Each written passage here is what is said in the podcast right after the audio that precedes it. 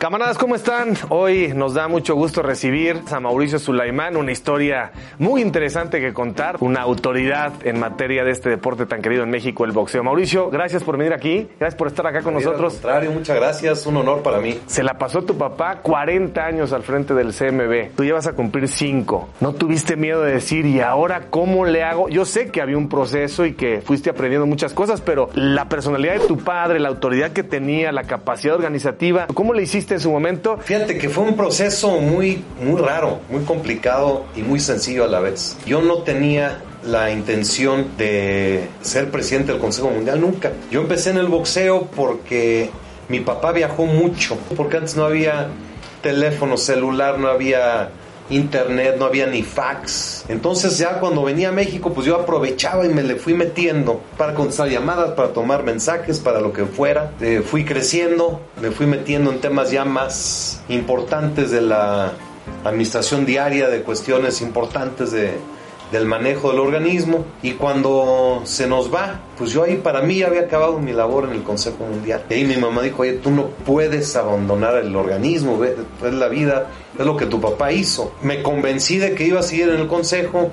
Eh, como secretario ejecutivo que era o en algún comité o lo que fuera, pero cuando se hicieron las elecciones pues votaron por mí. Mi papá me dejó las puertas abiertas. Fue algo, un efecto muy difícil de comprender, pero yo me sentí arropado, me sentí con los brazos abiertos, un reconocimiento constante a su labor. Mi papá era visionario, tenía eh, pues una, un chip totalmente diferente, eh, me dejó muchas ideas escritas, muchos pensamientos de qué se puede hacer y yo lo único que he hecho es tratar de ejecutar lo que él fue haciendo. Yo estoy seguro que mi papá está junto a mí. Me decías que jugabas béisbol y sigues amando el béisbol, sigues siendo un conocedor del béisbol. El rey de los deportes. ¿Hasta dónde llegaste? ¿Qué, qué posición jugabas? Bueno, jugué de niño catcher, primera, pero mis dos posiciones fue tercera base y pitcher. ¿En qué liga? Jugué toda la vida en Lindavista, en la Liga Lindavista, y la carrera en el TEC. Fuimos campeones de seis seis nacionales del CONADEIP y también jugué ya de grande en la Liga Metropolitana y en el equipo Vagabundos, que fue lo más bonito de todo. Mi papá ya, este, con sus cuatro hijos ya de 20 para arriba, los cuatro jugábamos y era el manager del equipo. Por eso yo lo admiro mucho porque fue presidente del Consejo Mundial de Boxeo, director general, dueño de una planta industrial, estudió fotografía con cursos de correspondencia, era papá, manager del equipo de béisbol y amigo de todos. nunca nos hizo falta, aunque estuviera fuera, también mi mamá hizo una labor increíble porque ella mantenía a la familia unida. ¿No te dio en algún momento por subirte al ring, por ponértelos? ¿Sí? Yo quería ser boxeador. No me digas. Mantequilla Nápoles era mi ídolo desde que me acuerdo, ¿no? Y entonces mi papá me llevó a una pelea a Acapulco. Peleó Mantequilla Nápoles contra Mando Muñiz. ¿Cuántos años tenías? Cinco años. Cinco. Y fue una pelea muy sangrienta. Entonces mi papá me dice, a ver, ¿quieres ver a tu ídolo en el vestidor? Y yo, claro. Y estaba Mantequillas tendido en una camilla, en una cama, con los dos ojos totalmente cerrados. Ya nos salimos, le digo papá, ¿sabes qué? Mejor quiero ser bombero. ¿Y cuál es la mejor pelea que has visto? Fue Chávez Hogan en el Estadio Azteca. Ver el Estadio Azteca lleno, todos los 136 mil cantando México lindo y querido cuando sale Chávez. Acaba de declarar Julio cómo la droga estuvo todo el tiempo a lo largo de su carrera. Toda esa carrera de Julio César Chávez la viviste. ¿Cuál es tu reflexión de esto que, que estoy diciendo? Si él, si él no hubiera caído en, en estas adicciones todavía sería campeón mundial. Totalmente un superdotado. Y sí hubo un momento en el que era evidente que tenía un problema. Siento yo que nunca subió drogado porque hay pruebas de antidoping en las peleas de título. Me tocó ver que se droga. Y para mí fue un impacto muy fuerte. Eh, Julio César le prometió a mi papá que se iba a, a limpiar y para mi papá, antes de morir, fue una de sus grandes satisfacciones. Ya, ya lleva 10 años sobrio Julio César y ahora es su pasión dar la oportunidad a otros de no caer o a quien cae de rehabilitarlos. Son temas delicados, pero da la impresión de que Julio Junior anda, anda, ahí, anda ahí en esos pasos. No sé eh, en, detalle, eh, sé que él llevó a su papá a la rehabilitación ya en esta última, lo durmió para llevarlo. Y la infancia que los Chávez vivieron Durísima. fue durísima, viendo todo lo que sucedía en su casa y por eso la grandeza de él y de Omar de haber sido boxeadores, porque ellos no tenían que tomar ese camino, ellos lo hicieron mucho por llegar a, a su papá. Mm. Esa relación con Julio César, el boxeador, el gran campeón, esa sombra que los ha mantenido en el anonimato y después en la gloria y después en el cuestionamiento eterno, porque uno ve a un joven peleando ahí, pero uno cree que es Chávez. Y Omar tiene grandes eh, cualidades, pero no es disciplinado. Julio César tiene grandes cualidades, llegó a ser campeón mundial, pues ha tenido una caída muy lamentable. Siento que él tuvo temas con marihuana para calmarse. La marihuana no es una droga que te da un- una ventaja, pero él no podía dormir por problemas eh, importantes desde su niñez. Si dimensionamos lo que es Chávez como peleador, 37 peleas de título mundial es un récord que nadie va a romper. Vamos a venirnos unos, unos años para acá y vamos a hablar del Canelo. Del Canelo sobre todo se dice que le han ido colocando rivales conforme ha pasado el tiempo para que no vayan a acabar con este gran producto. ¿Esto es cierto o no es cierto, Mauricio? No quiero decir que es totalmente equivocado, pero es una exageración y es una injusticia. Tiene el, el estigma de que Televisa lo fabricó y que le puso una novia para que fuera famoso y que lo hicieron de alguna o de otra manera. Él, su primer camino en el boxeo, noqueador tremendo. Y lo que ha sido el Canelo es un fenómeno que ha llegado a una madurez boxística de un nivel incalculable. Y el Canelo no se ayuda él mismo. Él llegó un momento en el que dijo, si con lo que he hecho no convenzo, ya no me importa convencer. Cuando él quiso y se obligó a pelear contra Mayweather, Sí, lo hicieron pomada. papá le dijo, no pelees ahorita con Mayweather, no estás listo para Mayweather. No, hombre, por eso se enojó con mi papá muchísimo el Canelo. Es un, yo nunca he visto que le diga que no a nada, que a nadie. Tú le llamas para que vaya a ver a un niño con cáncer y lo hace. Él hace muchas acciones en privado, pero no tiene ese acercamiento hacia un sector que lo hace ser eh, no popular ante ellos. Pero por un lado, él es muy profesional. Él, su periodo de entrenamiento para una pelea es intocable. Y eso le molesta a muchos. ¿Sabes, Mauricio, si está guardando el dinero? Sé que está ganando muchísimo, es el atleta mejor pagado en la historia del deporte profesional en México. Sé que le encantan los coches, ¿no? Así como entra el dinero, por más que de pronto no sea lo que parece que está gastando mucho. ¿Le has recomendado, oye, guarda, guarda, Canelo? No, sí, sí. Porque le dije, oye, ¿cuántos coches tienes? Me dice 30. Y relojes y le gusta vestir bien. Y le preguntó, oye, ¿y tu dinero? Y él me juró y perjuró que el dinero de las peleas no lo toca. Que él se gasta los patrocinios. Lo he visto en manos de gente muy inteligente y ojalá que los esté escuchando y que esté cuidando su dinero porque la norma es que el atleta, el, el- el boxeo, todos nacen en pobreza y de repente les entra mucho dinero en corto tiempo. Con dinero viene la fama, vienen las tentaciones y viene una burbuja de la cual no sabes cuándo vas a despertar porque no te das cuenta. Mauricio, la credibilidad del boxeo, en general. Mira, el tema de, de peleas arregladas y de mafias, eso yo creo que ya está muriendo, porque si en el boxeo hubiera este tipo de situaciones, un boxeador que en su momento tiene dinero, pues tal vez se vende, pero después caen en lo más bajo y ahí, ahí venderían su historia a los medios. Yo jamás me he enterado de una pelea arreglada. En el box tú pierdes y quizá nunca vuelvas a tener una oportunidad. Pero si fue arreglada, te vas forradísimo. ¿Pero de qué? Si, si analizamos la historia y vemos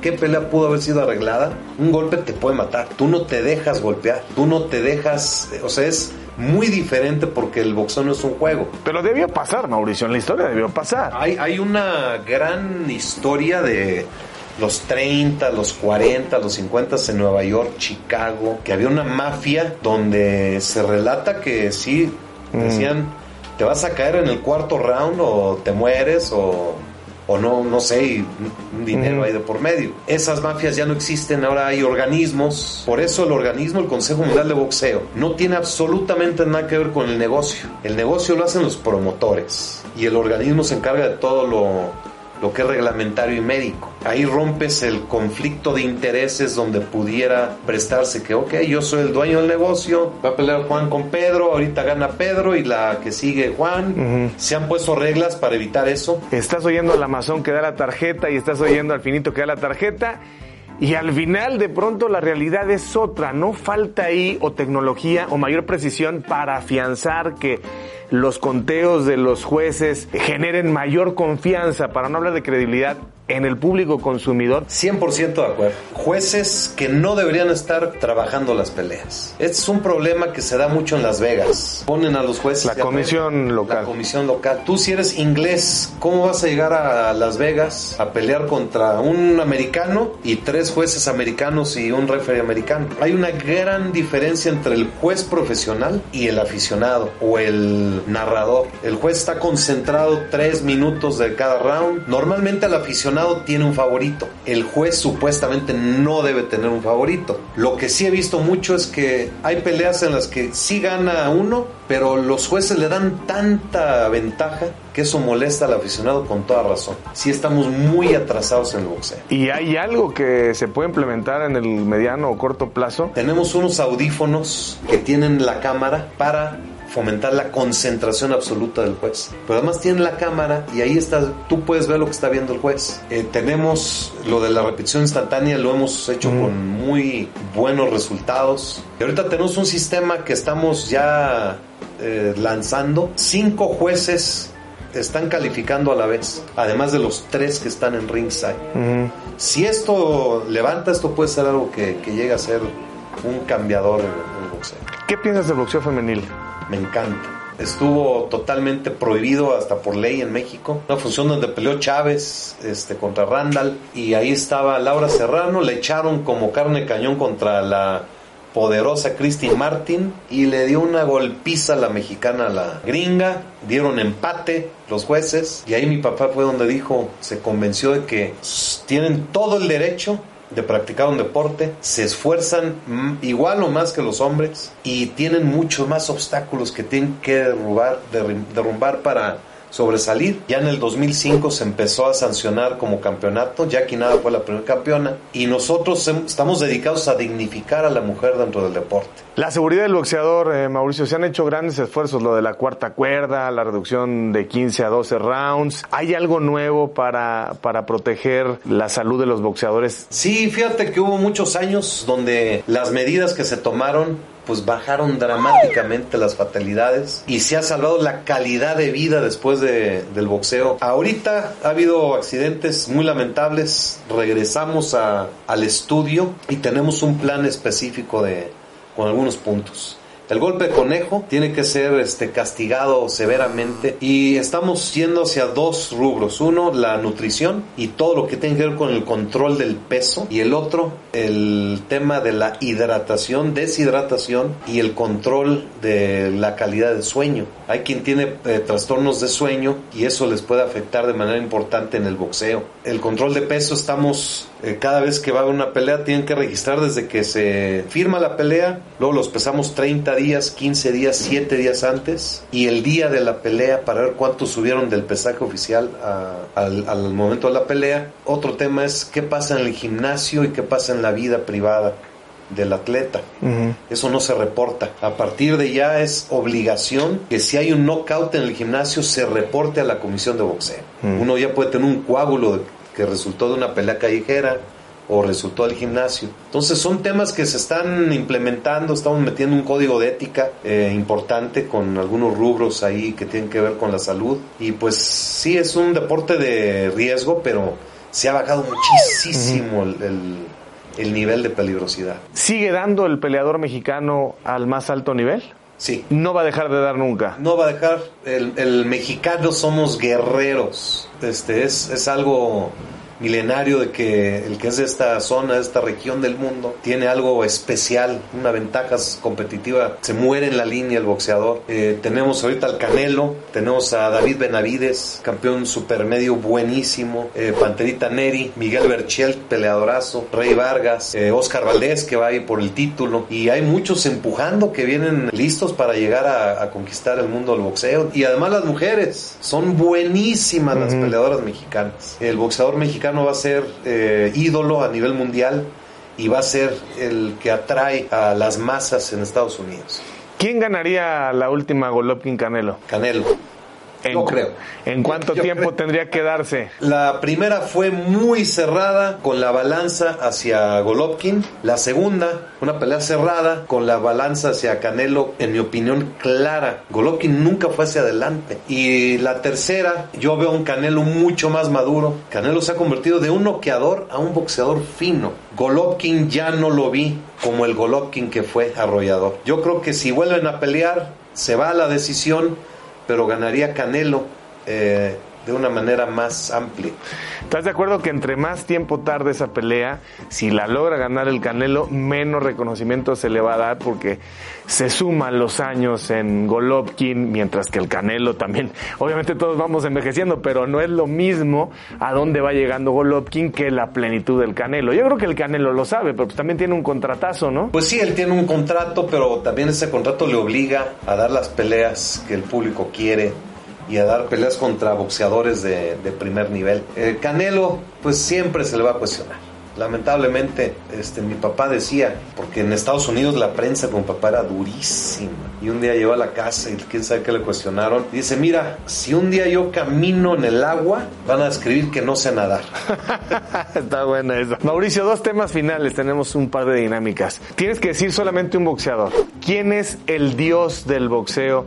De todos los tiempos. Yo sé que vas a decir que hay muchos, pero tienes que decir un nombre. Mohamed Ali. Mohamed Ali. Bueno, aquí estamos poniendo la cara de Mohamed Ali, donde está Cristo en esta última cena. Ahora necesitas decir otros 11, no importando nacionalidades, no importando si se repite la división. Sugar Ray Leonard, Sugar Ray Robinson, Roberto Durán, Julio César Chávez, Azuma Nelson, Manny Pacquiao, Floyd Mayweather, Carlos Monzón, ya se está poniendo difícil la selección aquí. Marvin Hagler, Tommy Hearns, pondré el último a Mike Tyson. Y entonces ahí está el dios Mohamed Ali, sus 11 acompañantes, y ahí hay un lugar para un Judas. ¿Quién es el Judas del boxeo, mi querido Mauricio? Don King. Don King, ya de plano. Pues es que Judas hizo cosas muy buenas también, ¿no? bueno, y la última dinámica, Mauricio, agradeciéndote el tiempo.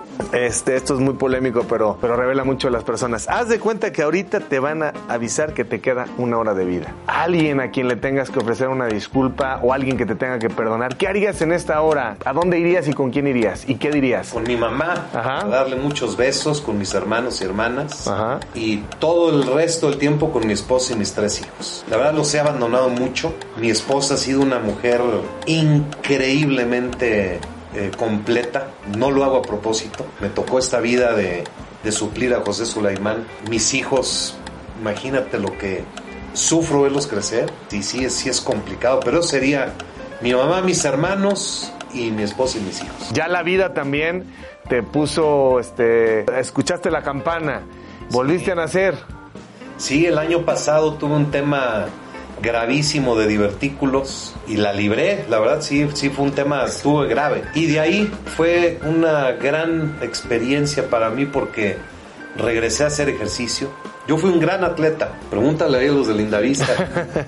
buen pelotero, buen portero, siempre me la vivía haciendo ejercicio y mi vida cambió entre el trabajo, entre el escritorio, los viajes, viajes muy tempranos, muy noche, muchas desveladas, una muy buena comida, muy buena cena, este, la cervecita, el vinito, lo que sea, y una indisciplina terrible de descuidar tu cuerpo, no te das cuenta. Crees que estás trabajando y lo estás haciendo bien, pero es al revés, porque si no te cuidas a ti mismo no puedes rendir.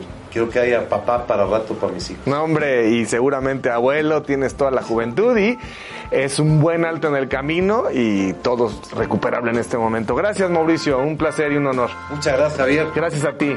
Camaradas, cambio y fuera. Así que camaradas, por favor, no dejen de seguirme a través de todas mis redes, de suscribirse a mi canal, dale a la campanita, dale like. No te olvides de dejarme tus comentarios, yo mismo estaré respondiendo. Cambio y fuera, camaradas.